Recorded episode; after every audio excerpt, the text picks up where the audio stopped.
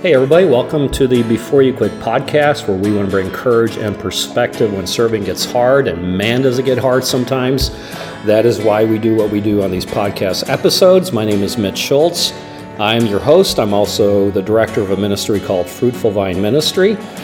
Today, we're going to be discussing a book. Uh, you probably have noticed that a lot of my podcasts are interviewing authors. And today I'm sitting down with, with uh, Professor Rich Griffith from Toccoa Falls College. He works in the youth department. Uh, great guy. He's a single dad to, uh, to a number of boys and uh, just has a real heart for the youth of our culture. And he's been teaching and researching and thinking a lot about the voices that uh, our children and youth are listening to today. Uh, they're bombarded with different messages and his desire through this book is for them to, uh, through mentoring and through parenting and through uh, the conscious work of the church, uh, to help them listen to the right voice. And I would add here, of course, that that is the voice of the gospel, uh, the voice of Jesus Christ as he has spoken to us through his word. Uh, and he invited two students to sit in on this interview, and I just loved getting to know them. In fact, they had not met each other, so it was kind of cool when they walked in and introduced themselves. But they d- did such a good job. Uh, Jeremiah Campbell and Joshua Lang both were part of this, and I think you'll find that their contribution was as rich. Uh, if not more, certainly more than mine, but uh, at least equal to uh, to Rich's uh, contribution to this. So let's go ahead and jump into that now. All right, I am sitting at the uh, campus of Toccoa Falls College with uh, three guys for uh, a podcast interview. Um, so I've got uh, Joshua, Jeremiah, who are students here. Uh, tell us a little bit about yourselves. What do you guys do, and where you're from, and what you're looking to do? Yeah, um, so I'm Jeremiah Campbell. I'm from Snellville, Georgia, but uh, as of August of last year, my family has moved to Wisconsin. Oh wow! Um, and so here I double major as a sports management Bible theology major with a minor in youth ministry. Um, I really want to pour into student athletes, and I want to do that through coaching or as an athletic director. And I love it. Had an amazing opportunity last summer and this fall to be a coach for a couple baseball teams and start working myself into that. Nice, So that's nice. What I'm That's to. that's wonderful. Joshua, what about you? Uh, my name is Joshua Lang. I'm a junior. Uh, my major is ministry leadership uh, with concentration youth ministry, uh, and a minor in Bible and theology. I think for me, I don't know what capacity God wants me necessarily, but I want to serve uh, and just serve youth and just be able to pour into their lives and Mhm. hopefully be able to point them uh, to the real, like the reason that they're there. Yeah, the I love it. here, I love it. think. Well, that's a yeah, that's a good segue for what we're talking about. So, Rich Yeah. Griffith, you're here, Yeah. and uh, tell us a little bit about yourself. And I know I've interviewed you a couple times. Yeah, I think three of this like Probably, four. probably. The first thing I want to say is these guys are really sharp. I love by it, The way. yeah. They, they wouldn't brag on themselves, but they're really sharp. It's a pleasure having them in class. Yeah. So I'm sorry. What was the question already? Uh, just what you do, Yeah, and okay. and then we'll get we'll get launching into the topic on a book you wrote. Yeah. Uh, so I'm the professor of youth ministry here at Toccoa Falls College. I've been doing that since about 2016. Spent most of my life felt the call to youth ministry when I was 17, Mm-hmm. and uh, spent years working with Young Life, helping them pioneer their middle school ministry you'd call WyldLife, appropriately named. Mm-hmm. uh, and then just a lot of different churches stuff. And I do a lot of camp speaking. Uh, I actually still part time pastor at church in the thriving metropolis of Lula, Georgia. And uh, so, yeah, just a lot of hats. I'm a single dad of three sons that were adopted out of the system, and the Lord put some crazy things in my heart. yeah. Well, you're you're you're practicing what you're preaching in a very real sense. And uh, you wrote a book, and that's what we're going to be talking about today. It's called Voices: Helping Our Children and Youth Listen to Wise Counsel. Why did you write the book? Well, I think the vulnerability here is I spent so many years uh, discipling other people's kids that I, when I had my kids, I didn't know how to disciple them. Mm-hmm. I think we've professionalized discipleship. You know, very few parents, even Christian parents, are going to take the time to go online and look for curriculum for their kids. And I think so. I've really been convicted. There's a great organization called d6family.com. Yeah. Put a little plug in there for them. Uh, but yeah, they, they really are doing things like uh, what does it mean to do intergenerational ministry? Uh, as a single dad in particular, I, I tell you, but you, you're a parent, you know, I mean, it raising kids, especially if you want to raise them in this culture, uh, is a very hard challenge. more than more than ever before. Yeah, yeah, and that's part of the reason of this book. Our kids have so many voices Yeah. competing for their attention. But for me, it was like if I didn't have other positive Christian voices in the life of my kids, and even there for me as a support, I would not have been a really good parent. Mm. I, thought I was a great youth pastor until I became a parent, and I realized I knew Jack Diddley. so it just changes your heart, your theology. Mm. Yeah. And so when I'm wrestling with this, I'm like, what do parents, grandparents now, right? We talked about this, Mm-hmm. a lot more grandparents reparenting their grandchildren. And what do what have I learned from this that God has spoken through me that I think other Christian parents and other Christians in the life of young people need to know? Because again, discipleship needs to be easier and more relational in light of all the Yeah, different voices that are competing for our kids' attention. Yeah, yeah, it's interesting you mentioned grandparenting. I, I, uh, you know, our my commitment to my grandkids is not at all because my kids aren't doing a good job. Is society is it's, it's such a condition. I think it takes more of a partnership between parents and grandparents and even the larger community to to for that voice to be louder. Yeah, and So, to reaffirm what yeah. you're trying to put. Yeah. You know, because culture's gotten loud. Yeah, And I even make this comment as I ever it was a preacher that was retiring that Yeah. made this comment. He said, "You ever notice that the loudest noise comes from the shallow end of the pool?" yeah, yeah, And uh, that's in the book because I think culture is very shallow. Yeah. We talk about this in our youth culture class and stuff. It's very shallow, but it has such a strong hold on our young people's Yeah. lives, spiritual development. yeah, It, it used to be said that parents are the primary developers of their youth's, uh, their young people, their children's spiritual formation. I'm not sure that's the case as much anymore. Yeah. I'd love to see more recent research, but culture has a significant sway, particularly with social media and all the things. It's one of the voices I talk about. yeah, It has a significant sway. And so, very much more while you're saying you need to have these other positive voices that are reaffirming the gospel Mm-hmm. yeah, yeah. in the life of your young people. Yeah, united front with family and, and also the church. Yeah. Um, I told you guys I would just randomly sometimes ask you questions.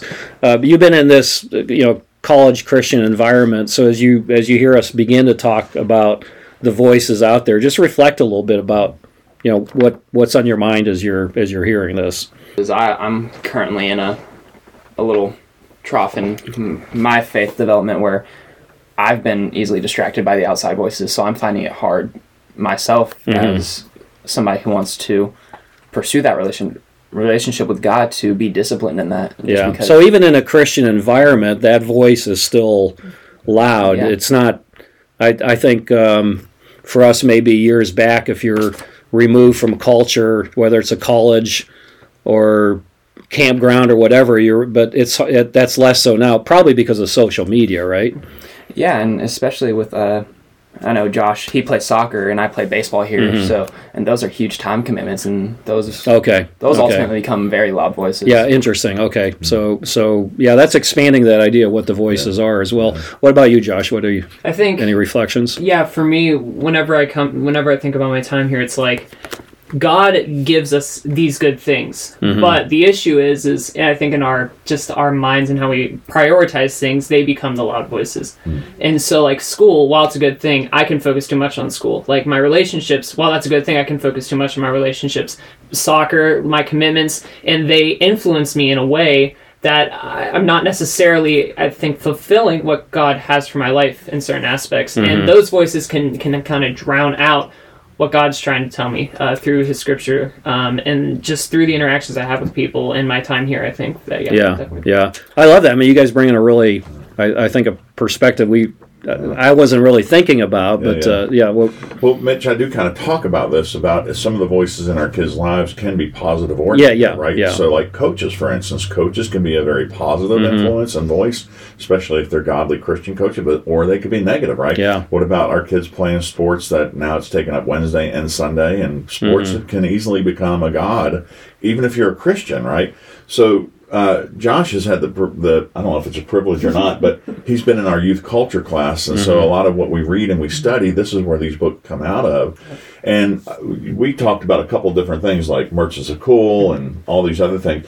So if you don't mind me veering off, we can always edit this. yeah if we need yeah to, no no So so Josh, when you i mean yes yes when, when you were exposed to like merchants of cool and the realization of hit hit you of how materialistic, how much your marketed to. Mm-hmm. Again, you're a digital native, not a digital immigrant. Yeah.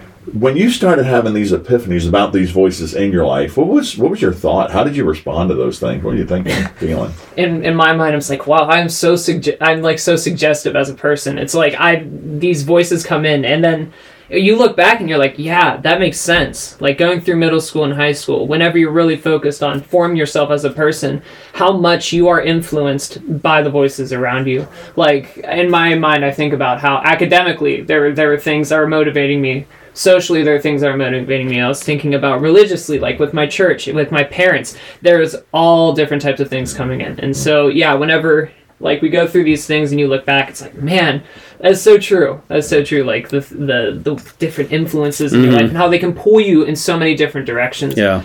And it's just you feel stretched thin. Yeah. Yeah. And Mitch, one of the things we talk about, and I think we talked about this on a previous podcast, but how adolescent development has been stunted and prolonged ages 11 out of 29. Mm-hmm. And the reason being is because, uh, again, our young people have too many voices. It's, it's actually hindering their adolescent development.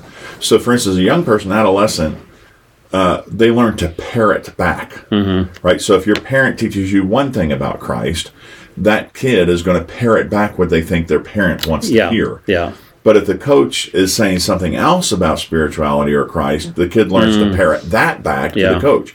Well, the problem is we're, and I write about this and illustrate in the book. We have all these voices that are no longer connected. Mm-hmm. It used to be that all the institutions that were about healthy development of young people were were about the healthy development of a young person, and they were sort of connected, Mm-hmm. right? This is why in Parks and Rec you didn't have games on Wednesday or Sunday, right? Because they knew Right, was right. well. We're in a post-Christian, very much growing secular culture.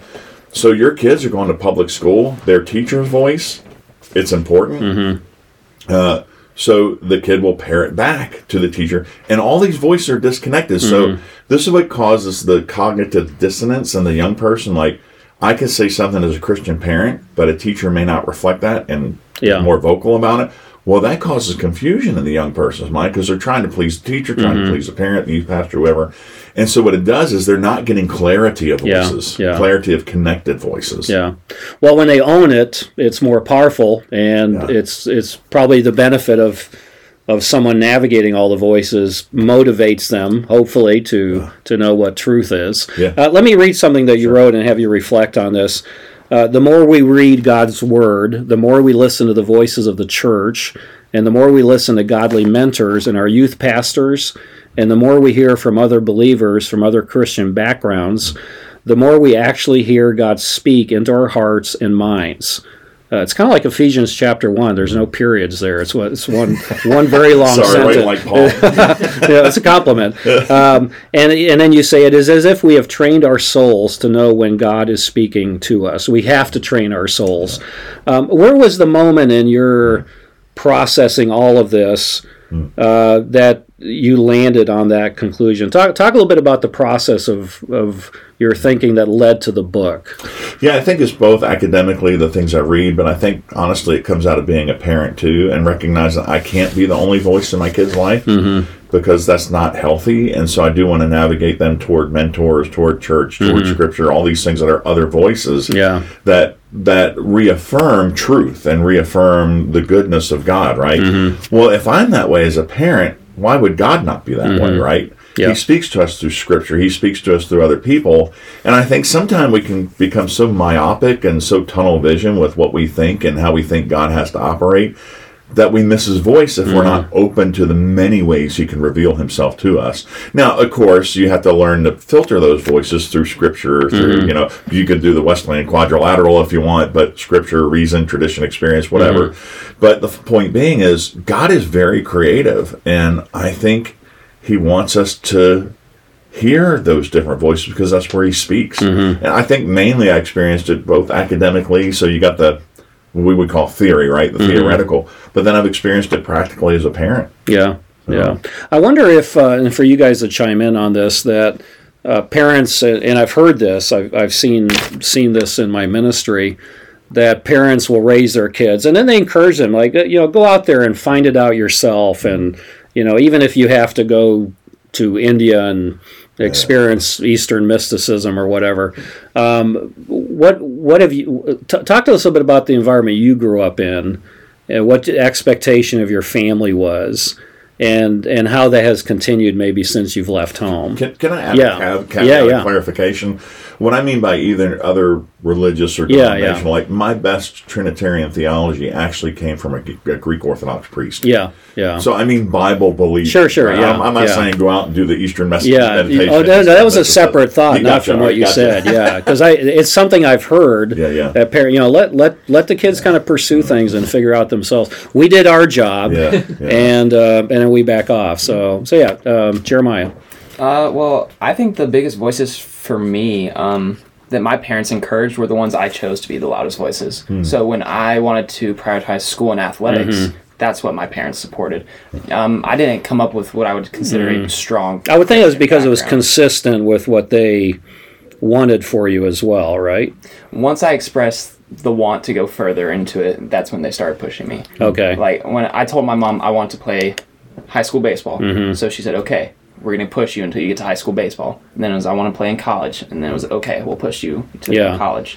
And same thing with academics. I want to achieve these goals, and so they would push me to these goals, and that's what we would make our priority. That loud voice and Was there concern on their part with what that would do uh, to your your walk with Christ, your spiritual development, or was there already a confidence by then? You know that uh, hey, Jeremiah's doing good. You know, we feel comfortable with him being out there in these environments.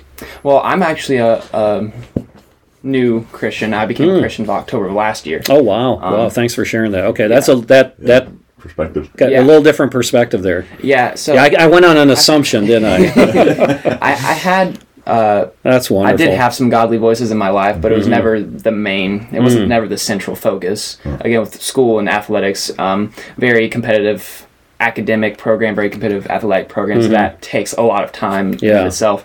Um, but now, after being at TFC for this uh, recent year, after being uh, saved, Yeah. it, it has definitely been interesting to see how hard it is to make that the central Yeah, focus, yeah. make Christ that central focus. So you, you came on. to faith here at Mm-hmm. at TFC. Wow, that's wonderful. Thanks for sharing that. That's so course, yeah. encouraging.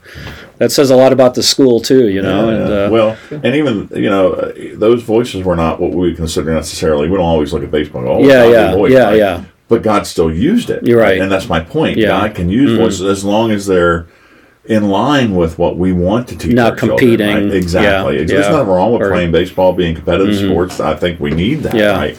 As long as it doesn't become the God. But you happen to discover Christ through that, which is awesome. Mm. wow. Your thoughts, uh, Joshua? Yeah, so uh, I grew up. Uh, I became a. I think I became a believer. Yeah, when I was five. So, and I would say Christianity has been a predominant voice like all throughout my life. My parents have definitely emphasized like going to church, um, being involved in ministry, helping out with ministry, and that's a really big thing. I'd say the other one uh, would be academics. They definitely, I think it was a combination of they saw what I was capable of, and then also their own expecta- their expectations as mm-hmm. well, and so that kind of combined into this very strong voice. So I'd say the two strong voices were definitely everything school and then everything church, mm-hmm. um, and then those I like that. yeah, those motivated me a lot in what I did. I would say through Okay. my involvement in the church and also my desire to do well, and it comes down to my personality mm-hmm. as well, um, and just how I view myself and how I want to achieve things. I would say. Yeah. Okay. Yeah. Rich, you uh, you talk about in, in this, you know, one of the podcasts we did was on Gen Z, understanding Gen Z. You say it's the loneliest Yeah. uh, generation. Um, expound a little bit on that relative to this whole discussion about voices. Yeah, I think Because I guess the more lonely you are, the more you're hungry to hear something, right? Yeah, or it's actually the multiple negative voices that might make Might you lonely, cause right? loneliness, because yeah. you don't That's know what you're listening for. Because Yeah. again, identity formation. Sorry, I didn't bring up. Yeah. it is important, right? Uh, check that one. Out, right? There's the riches. We're playing bingo. but but it's important. Um, but what I think what I see in common here with both Jeremiah and Joshua, and we didn't plan this, obviously. Um, they had parents who took time to listen to them, Mm. right? And I think the more we listen to our young people, the more we earn the right to be that voice in their life. and unfortunately, we have. Uh, okay, you want to check the other one off? Mm-hmm. We have a generation that's been systemically abandoned by their voices, by their parents, by you know all the people again that are supposed to care about them. Yeah. So it can go either way. Like Jeremiah could have had a baseball coach, or Josh could have had a soccer coach that was more interested in winning Mm-hmm. and putting that agenda 1st rather than how am I developing these young men. Right? There's a difference. Yeah. It's where we put our focus. So parents still have a significant place to play, but if they forfeit that voice, that voice is going to be filled by some other voice. Yeah, yeah. So You know, I um, I don't know if you know Costi Hinn. He's Benny Hinn's nephew. I don't know if you guys know Benny Hinn. He's a famous TV preacher who rakes in a lot of money for promises that God never made. Uh, but his nephew was part of that whole movement, and he went to a uh, Christian college, and it was his baseball coach that was drawn to him, mentored him, and eventually he came to Christ, and now he's a, uh lead uh, pastor of a church and a movement that's really trying to bring uh, people back to the core of the gospel and uh, the heart of what uh, Scripture is all about. Um, so you referred to it earlier. I love the analogy in a book about the loudest voices are in the shallow end, and you just picture yourself in a pool with a bunch of little bratty kids, and you want to just you want to get to the adults. you want to get to the deep end just to get away from Yeah, it. Uh, sure. uh, think talk more about what what you have in mind with that. Well, I think for reality is like when we're talking about this, the story you just shared, um, that deeper, quieter voice Mm-hmm. should be our parents, our mentors, our pastor, our church. Mm-hmm. Ironically, I don't put God first in that. You, we, you would think theologically we put Right, God first, right? right. But the problem is, is all our young people hear those other voices before they hear the mm-hmm. voice of God, Mm-hmm. typically, and that shapes how they hear God, mm-hmm. right?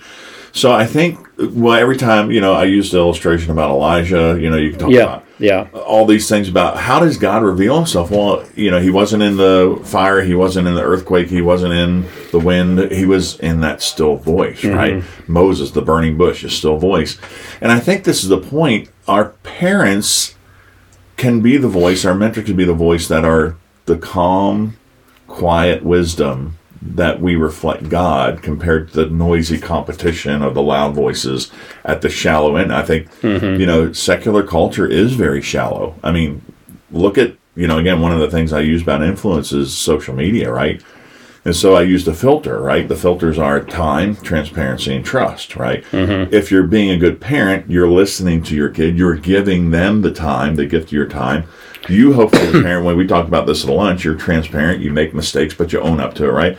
So if you have somebody or an entity, a mentor that's giving you time, that is transparent, you can trust them. Now look at the opposite spectrum of that, right? You got social media. I'm not mm-hmm. saying all social media is bad. I'm not saying technology is bad, but what I am saying is social media, you guys can attest to this. Does it give you time or does it take your time? Takes Takes takes, a lot of it. Yeah. Is it transparent or not transparent?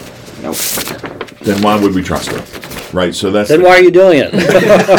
Stop. yeah. Feels good, right? Well, you- Dopamine. I'm going to jump to a question later. Yeah, sorry, you yeah. use the term liquid modernity Yeah. in relationship to social media. Talk a little bit about that, and I'd like for you guys to chime in on because you guys are seeing the impact of this a lot more than we are. You know, I mean, my I, I'm I'm 62. I've got Facebook. Uh, you know, I'll I'll check it every so often, uh, but you guys have been raised with this. It's what you've known.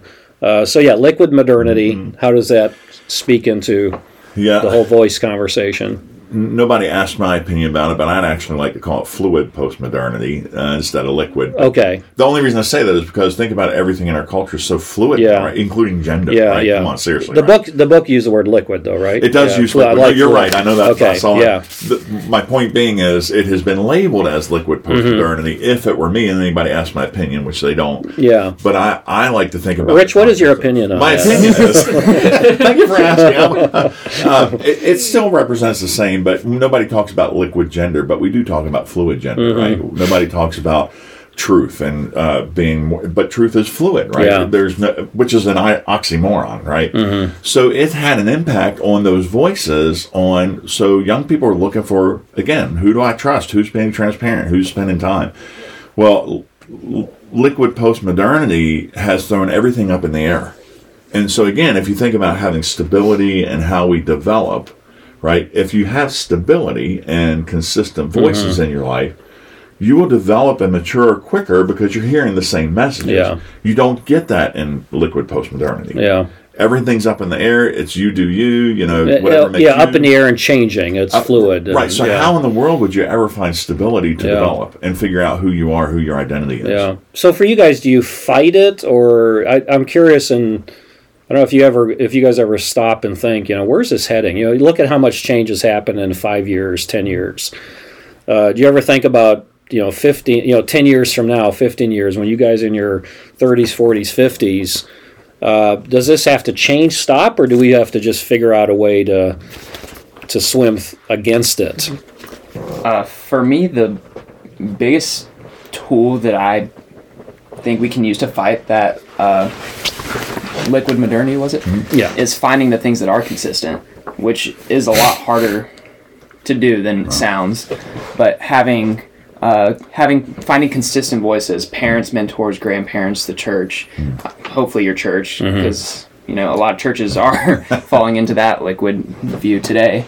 But a lot, a lot of it is finding those consistencies that will help you prepare for the changes. When you have um, you have kids, you know, you're teaching them scripture. You have things that says God made man and woman, and then they turn on the TV, it goes to the news, and it's talking about all these issues with gender identity and Mm-hmm. uh, sexual identity, and that's just immediately combative to the voices I hear. Wow, yeah. Because again, with the parrot thing, they they're going to parrot that to people that bring it up, but to you, they're you're not going to know they're thinking about because they're just going to tell you God made man and woman, you know. Yeah. But um, it's ju- it's so difficult finding those consistent voices to keep in. But the, I think the biggest thing we could do is just try to be those consistent voices for others. Uh, Mitch, I told you these guys were. yeah, I love it. I love prep it. at all. This is turning out to be one of my best podcasts. I can already tell. Oh shoot! I forget to hit, rec- hit record. oh no. Uh, well, actually, the the funny thing that so you know my kids are adopted, Mm-hmm. And any social worker, any child development person will tell you that what a child needs to thrive is exactly what you said. Yeah. Consistency, right? Yeah. What can I count on? What's stable? Jesus talks about this building your house on a rock, not sand, right? Mm-hmm. If I could describe liquid postmodernity in one word, it would be sand, Mm-hmm. right? And so you have a good relationship with your parents. You know that's the place you can go back to to find your your true north, for lack of a better word. Yeah, good. Josh, Josh, might Yeah, Josh. Any profundities to add to this? Um, yeah, I think, and it's it's difficult because what's so interesting about social media for me is I'm actually doing the research paper for youth culture on social media, and in theory, social media like Gen Z should be the the most connected generation in theory because of social media. But instead, you see statistics about like depression going up. You see about like uh, anxiety going up, suicides going up, and I think it's because like, as Jeremiah was saying, there is a lack of genuine in-person relationships that these that the, this generation has that we have. And so i think it takes discernment. I think that's what it comes down to. And it's hard it's a hard thing to teach because it's so easy to be swayed. I mean even for me it's easy to be swayed. But we need to i think something that needs to be emphasized. You need to look at your life and you need to see okay who's genuinely caring about me and which voices that are in my life that are genuinely pushing me to be a better person and pushing me towards christ and which voices are just loud and, Yeah. and obnoxious and pushing me away. And I think that's where it comes down to. It comes down to the discernment of the voices. Okay. So, do you guys have mentors? Have you thought about mentors? I mean, particularly for you being a new believer, I'm sure the whole environment here has been, Yeah. you know, you've got lots of people that are coming alongside you, and Yeah, I have one. Uh, I work at the church. Um, that he's the youth pastor at the church, and uh, he was a former baseball player here. Okay. And so him and I connected really well, and um, he's just been really busy, so it's Yeah. kind of been hard to ha- foster that mentor-mentee relationship. Yeah. But I do know it is a consistent relationship. If I need to call him, I can go there. If I Yeah. if I need to just show up at his house, there's no Yeah. judgment where I can do that. yeah, I So- love Joshua. I love what you said. You know, and you mm-hmm. reinforcing that that you you, you look for those that you you can trust mm-hmm. and and lean on those. Yeah, mm-hmm. because Uh, trust is so hard. I feel like trust is so hard to come by nowadays. It's like you have all of these different opinions and all of these different things that you see, and it's like, okay, well, can I really trust this source? Yeah. Like, what is the motive behind what they're doing? Why are they interacting with me? Like, what is the end goal Yeah. of this relationship? And so I think it takes genuine authenticity as well Mm-hmm. in in your relationships and who you communicate with and being like, yeah, this is my goal.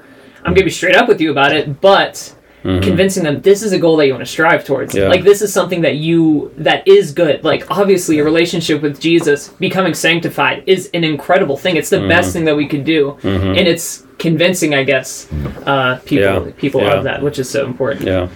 I tell you, this is brilliant because I want to say something to your listeners too. Because I have approached people before as a youth pastor, and I've said, "Would you be willing to mentor a, a young person?"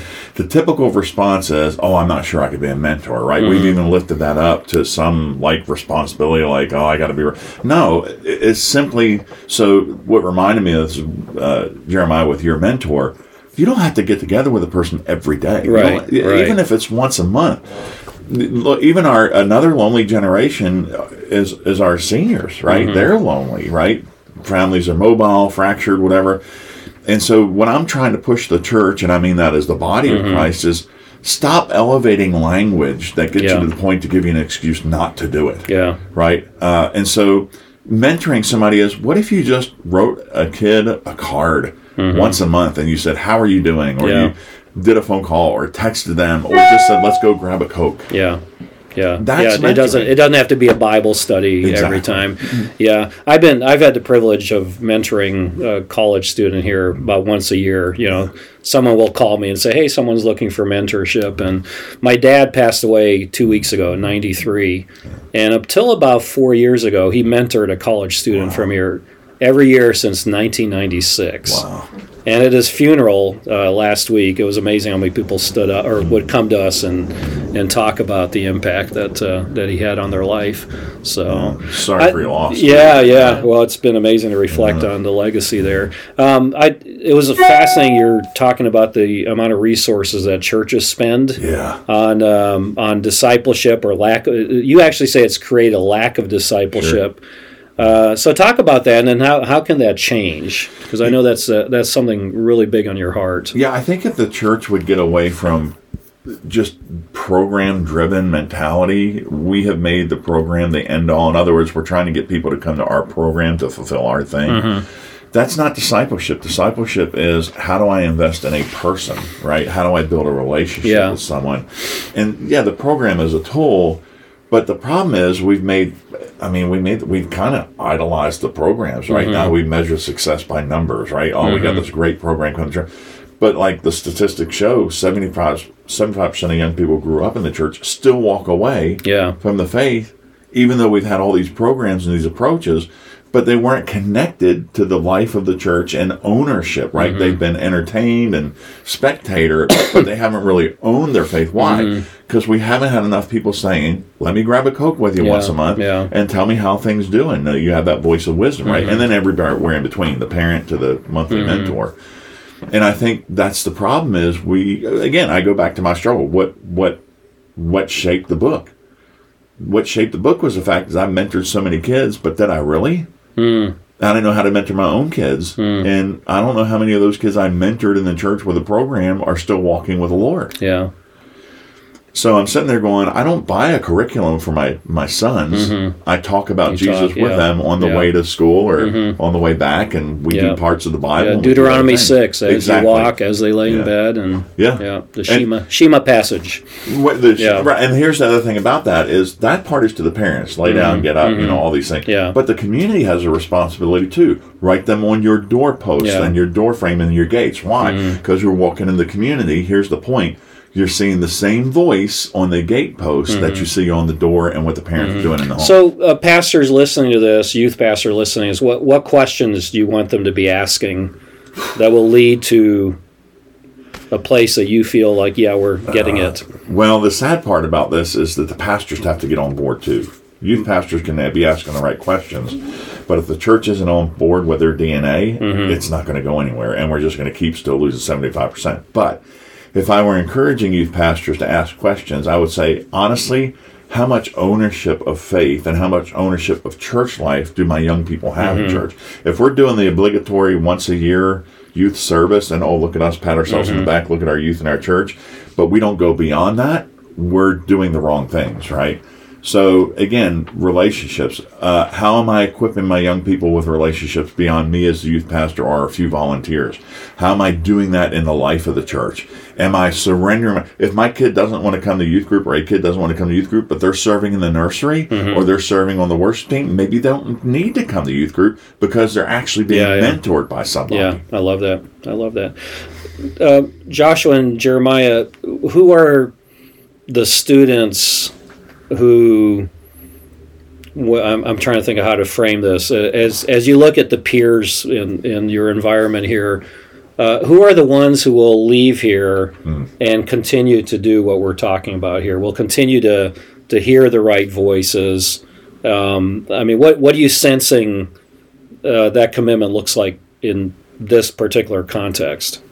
Um, I, I personally don't think it has to do with commitment. You could be committed to hearing the voice of God, but if every other voice drowns it out, it's going to be very Yeah. hard to Okay, find that voice. okay, So I think it comes down to um, comes down more so to willingness to drown out the other voices. okay, Um, we and, like you can probably test this helping a bunch of churches start their youth program that can become your central focus and Yeah. you know while you're helping people set up the pro- the programs and stuff to learn about god is you're not focusing on god you're you miss the gospel You're running because you're busy. Good. Yeah. Yeah. yeah, that's good. running a business that's good. essentially Yeah, Yeah. And I think what I hear you saying is training yourself to know what are the good voices and know what are the negative voices, right? And if you get that skill Mm-hmm. walking beyond, then you know how to find the good voices, right? Which I think is Yeah. what the book is talking about. or even finding a little bit of good in the negative voices as well Sure. um, there's a lot of cases where god takes sin and turns it into something beautiful and so even just learning to navigate voices yeah, No. yeah. I think I think this That's a is good word, yeah. Yeah, I, I mean, even loneliness and Elijah, he would not have had that experience of hearing God's voice if he wasn't, Yeah. you know, in despair. Yeah. And um, and discernment, you know, one of the, my my thinking on this, you know, what what does a person need to, you know, assure that when they leave here that uh, they'll continue to hear the voice is, is discernment. You know, the, everything weighed against the gospel, everything weighed against the truth of who Jesus is, what He's done for us, who I am. Uh, how, like you said, you know, we mess up. Oftentimes, that's when we hear God the best. You know, because that's what repentance is all about. It's receiving that expression of forgiveness from from Christ. Uh, any anything to add on that, And I think to build off of what you just said is the only way you can have that discernment and you can measure is if you are bibli- if you are grounded in that. yeah, So I think the when I think in my mind, okay, who are the most successful? Who are the who are the people who are going to leave here and like not even make an impact, but be able to live out the calling that uh, TFC and ultimately that God has given them. And I think it comes down to the people who are the most grounded in their faith. It comes down to an ownership of your faith. I think from a from a young age, like I, there needs to be this emphasis on this is something that like is personal for you. This isn't something that your church is giving you. This isn't something that your parents are giving you. Like this is something that is personal for you. And through that, you are then able to test the voices Yeah. because you know in the back of your mind, I know what's true. I know it is truth. I know what the Bible says. I know what God wants for my life. I know it's true.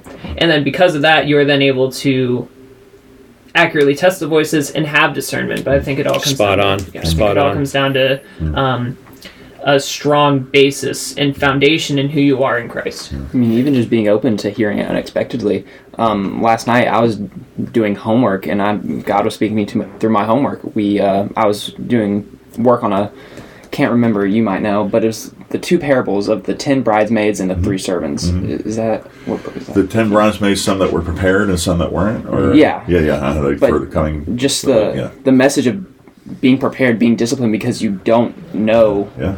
when Jesus is going to return. And I've been falling short in my disciplines, and so it was just like a wake up call. It's Yeah. like, hey, you don't know when or what is going to happen.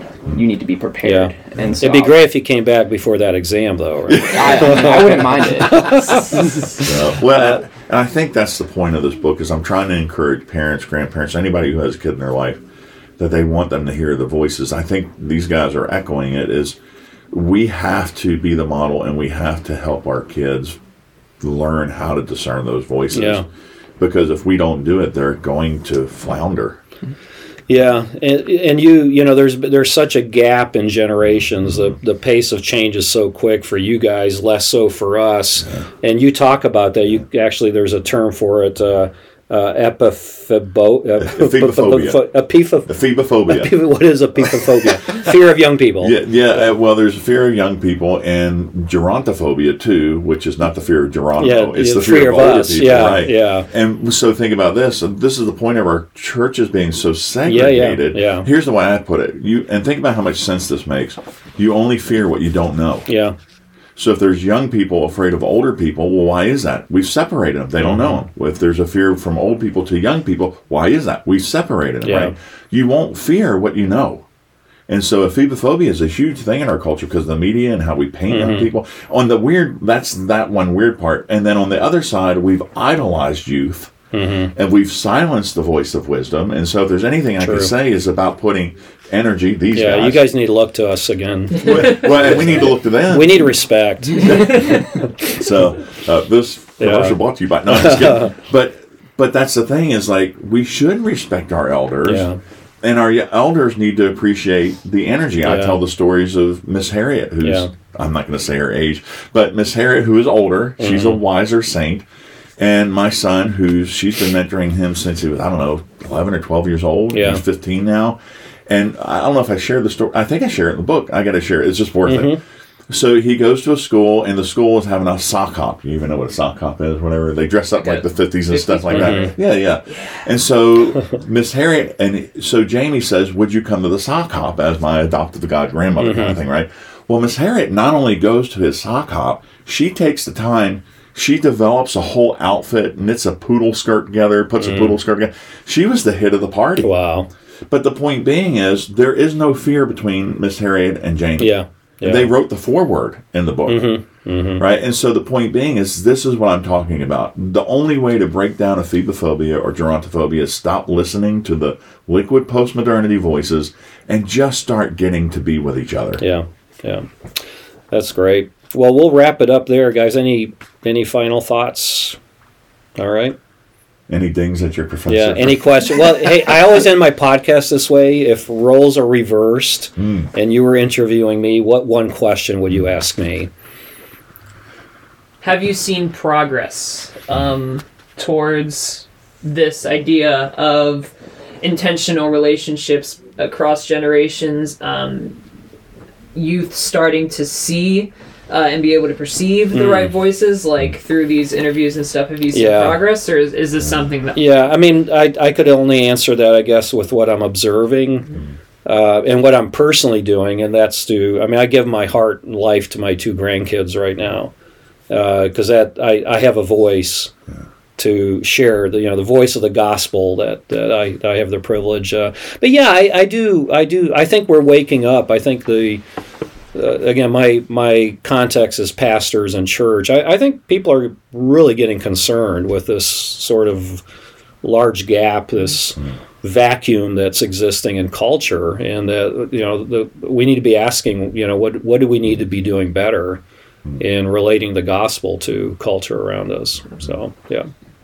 Um, one of the things we keep mentioning is the gap between generations, Mm-hmm. and not only that, but the gap between youth and youth, and as well as older members. Like a great example, Josh and I, we've been on the same campus for two years now, and just now meeting. You know, there, there's yeah, a gap. yeah, between, yeah, There's a gap even between the student yeah. body here. At yeah, you guys Tacoma act like you've known each other. It, that's great. That, that's one of the benefits Yeah. of Tacoma, though. Yeah, yeah. Once you meet, it's kind of go. Mhm. But I mean, just even in this Tacoma bubble, you know, there's Mhm. still gaps between the people, and so we talked about aphibophobia and Gerontophobia. gerontophobia, and one of the things I've observed is not necessarily a fear of the ages, but more of a willingness as us for individuals to self isolate. Yeah. And so, in your opinion, what are ways that both older and younger Mhm. members can pull each other out of that isolation? Yeah, I, I think it happens in the moment. I love walking through the campus and,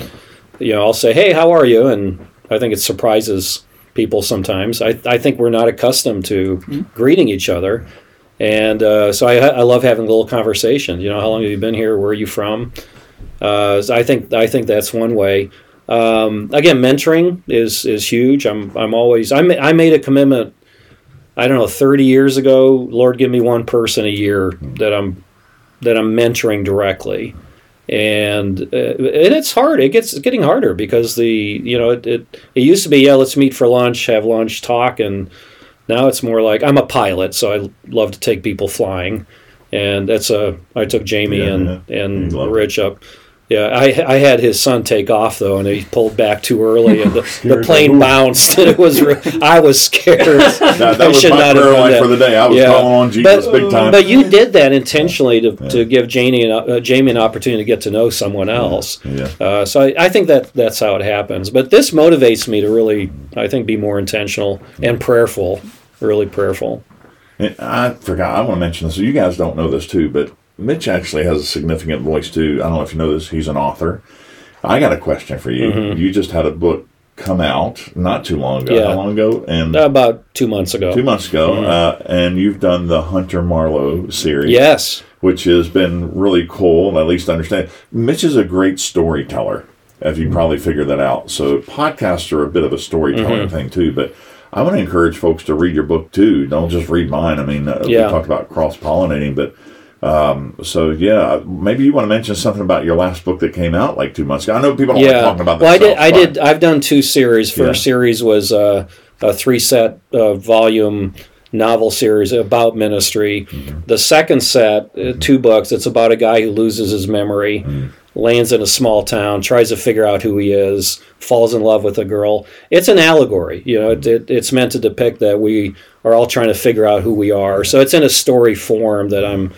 I'm. Uh, and in the second book, he starts to gain his memory, but some bad things start happening. And the verse that I draw from there is, "Meanwhile we groan, longing to be clothed with our, our heavenly d- dwelling." Uh, or inwardly we're wasting away. Uh, outwardly we're wasting away, but inwardly we're we're we're growing.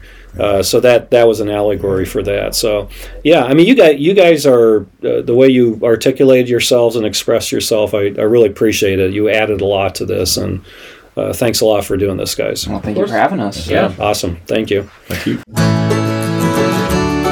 Well, there you have it. Thank you so much for listening to this episode of the Before You Quit podcast. If you have any questions or comments about anything that we've talked about on this episode or any other episode, you can email me at mitch at beforeyouquit.us. I really appreciated Rich uh, helping me promote the books that I've written. And uh, you can go to Amazon and just type Mitch A. Schultz. And uh, I've got the Andre uh, the uh, Andre Michael Lansing series and also the Hunter Marlowe series novel series. I've also written a book about our story of um, my uh, son dying of cancer right around the same time as my wife undergoing brain cancer. That book's called Fires of Sorrow, and you can also go uh, to Amazon and look at that. I'll have that information on the website as well. So until next time, stay encouraged and be courageous because serving Jesus is worth all of that hard stuff that comes with it. And remember what we're told in 1 Corinthians 15 57 through 58. But thanks be to God. He gives us the victory through our Lord Jesus Christ. Therefore, my dear brothers and sisters, stand firm. Let nothing move you. Always give yourselves fully to the work of the Lord because you know that your labor in the Lord is not in vain. So, ne- until next time, stay encouraged.